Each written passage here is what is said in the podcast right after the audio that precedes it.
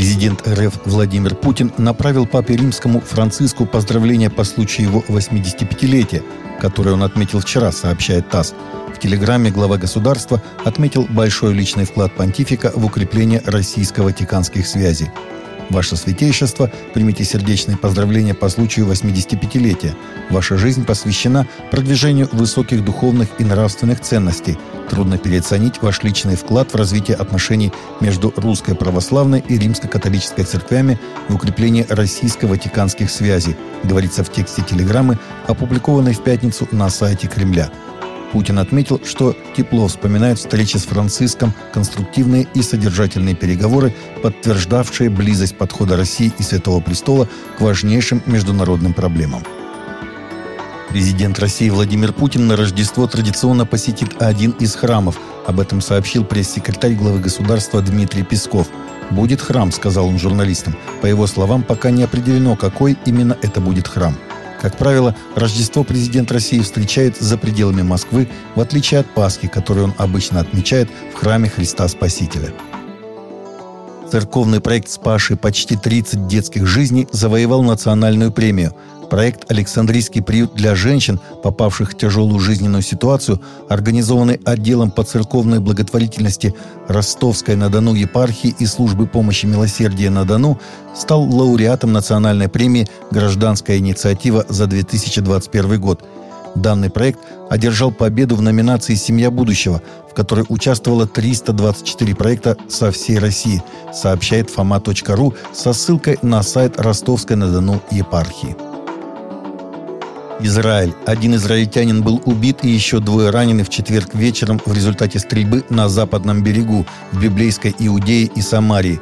Израильские официальные лица сообщили, что по меньшей мере один палестинский боевик открыл огонь по автомобилю, полному студентов еврейской семинарии, недалеко от аванпоста поселения Хамеш. Хамеш был бывшей поселенческой общиной, которая была демонтирована в рамках ухода Израиля из Газы в 2005 году – но некоторые израильтяне живут в нем, построив несанкционированные дома. Гигант социальных сетей Twitter приостановил учетную запись директора по политике в аналитическом центре Швеппе за поддержку семейных ценностей и за призыв к губернаторам штатов запретить химическую кастрацию и хирургическое увечье детей с гендерной дисфорией. Швеппе написал в Твиттере Теперь мы надеемся, что губернаторы также наберутся смелости продолжить борьбу со злой гендерной идеологией, которую навязывают американским детям, как это сделали в Арканзасе и Теннесси. Беженцы Рахинджа, проживающие в США и Европе, подали в суд на Facebook на 150 миллиардов долларов – они говорят, что платформа позволила разжигать ненависть к ним в Мьянме. Как считается, в 2017 году военные Мьянмы убили 10 тысяч рахинджа и выгнали многих других из своих домов в Бангладеш. Переворот и продолжающееся насилие в этой стране означают, что у Рахинджа, скорее всего, не будет шансов вернуться домой в ближайшее время. Многие христианские служения работают среди Рахинджа и просят Бога дать этим беженцам надежду и обеспечить их потребности. Число христиан в Англии и Уэльсе сократилось до 51% населения с 59% зарегистрированных в ходе переписи 2011 года. По последним данным Управления национальной статистики, в 2019 году чуть более половины населения Англии и Уэльса назвали свою религию христианской – это совпадает с увеличением числа тех, кто не придерживается какой-либо религии, которая выросла с 32,3% в 2011 году до 38,4% в настоящее время. Из тех, кто не исповедует никакой религии, 53% составляют люди в возрасте от 20 до 29 лет, за которыми следуют люди в возрасте от 30 до 39 лет, 46%. Таким образом, молодые люди составляют наименьшую долю христиан, и только 35% людей в возрасте от 20 до 29 лет придерживаются христианства в качестве своей религии. В Японии иероглиф «Кин» – «золото» выбрали символом 2021 года.